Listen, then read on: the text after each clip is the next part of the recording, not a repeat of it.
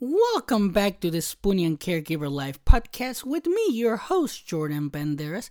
And before we get started, don't forget to subscribe so you don't miss any episodes of the podcast. And let's go ahead and get into today's episode, shall we? Now, like me, you may either suffer or know someone who suffers from depression, which can be horrible, let's be honest. Now, the reason why I say this is because after talking to people that I know, it made me understand that we don't really speak or are allowed to talk about the worst part of depression. Because many people think that just having depression is the worst part. But the actual worst part is how you start to feel when you suffer from an illness that eats you from the inside out. Now, imagine feeling dead inside and like you're not worthy of anything good in your life. Maybe even feeling that you deserve everything wrong that happens to you. This is the emotional side of depression when your body and mind become your own worst enemy. In my case, this caused me anger and rage. But for many people, it goes the other way where they feel hopeless and get to the point where they don't want to live anymore.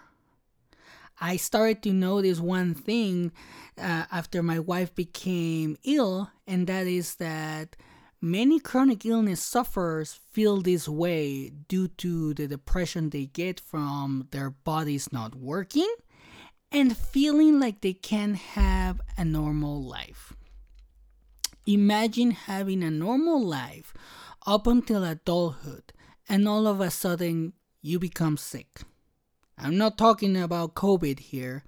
I'm talking about a chronic illness where you start feeling so much pain, so weak that you can't move, you lose weight unexpectedly, and many more things that could happen. But you don't know why they are happening, and the symptoms only get worse. So you go to the doctor and expect an answer, right? You may get one if you're lucky. The doctor may find the issue, you may get treatment and feel better, right? But for those who are not that fortunate, the doctors can't find the real problem. You don't get an answer, and people start to doubt you're sick because they think you only want attention or pills. And I mean, sometimes people will ask themselves like how can somebody be that sick? You know like they don't understand and that is okay. They won't understand it. And then you you begin to ask why this is happening to me.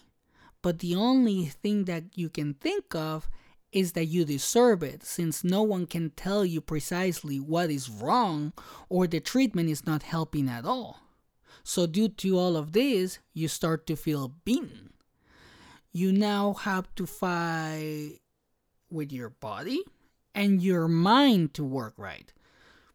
You have a double whammy. And you can't see an end to this fight. A fight that could last a long time, so you lose hope and faith since you still want to go back to your old life. And this is when depression takes hold of those who suffer from a chronic illness, since we feel alone and lose hope because we are not getting better. It feels like we're going backwards instead of forwards.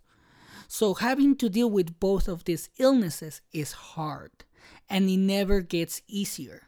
So, if you know someone who suffers from a chronic condition, remember that they may also have to deal with depression.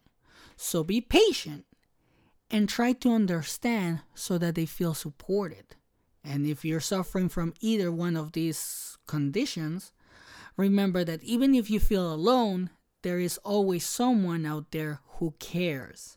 Also, you may want to find a group that gives you support or a community online where you can talk about how you feel because once you start talking about your conditions and how you feel about them, you may find the support that you need. So that's pretty much what I wanted to talk on today's episode about having this double whammy in life, which is hard to understand because you being attacked from the outside your body and the inside your mind. So it's kind of hard to literally fight both angles. So that's pretty much what I wanted to talk on today's episode. So again, thank you for all your support, all your feedback. I really, really appreciate it. Thank you for the new supporters, the new followers. I really appreciate the, the community growing. And and I also don't forget to subscribe. Don't forget to follow us on TikTok, Instagram, Facebook, and YouTube. And if you want to share your story, don't forget to send it to us at the Spoonie and Caregiver Life at gmail.com or you can post it on the community on Facebook dog on Facebook. So I'll leave you like always. Always take care of yourself and have a great day.